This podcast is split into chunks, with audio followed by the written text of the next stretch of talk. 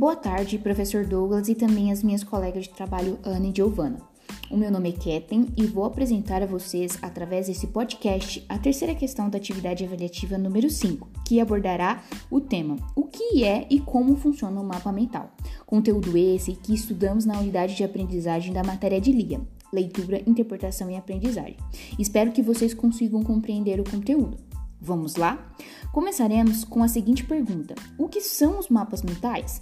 Os mapas mentais são a representação visual de um determinado conteúdo e a sua ideia básica é representar visualmente um conjunto de ideias que estão completamente relacionadas. Essa técnica se difere das outras pelo seu caráter visual, capaz de proporcionar uma maneira de resumir visualmente um texto e também de usar a criatividade, o que facilita e permite uma melhor compreensão e absorção do conteúdo. Sendo assim, revisar conteúdo se torna mais rápido e prático através dessa ferramenta.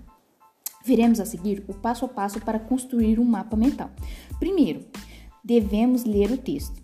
E em segundo, devemos ler o texto novamente, mas dessa vez com mais calma, mais precisão, para poder sublinhar as ideias principais. Já no terceiro passo, é hora da composição do mapa. Podemos centralizar e destacar a ideia principal e, ao seu redor, ramificar o, re o restante do conteúdo de forma resumida. Já a quarta o quarto passo, ou na verdade podemos dizer que é uma dica, podemos usar e usufruir de muitas imagens para retratar o conteúdo. Para finalizar, é importante lembrar que nas primeiras vezes encontraremos mais dificuldade para criar o um mapa, porém, com uma prática, isso se tornará mais fácil, simples e muito útil, não só para a nossa vida acadêmica. Muito obrigada e espero que tenham gostado.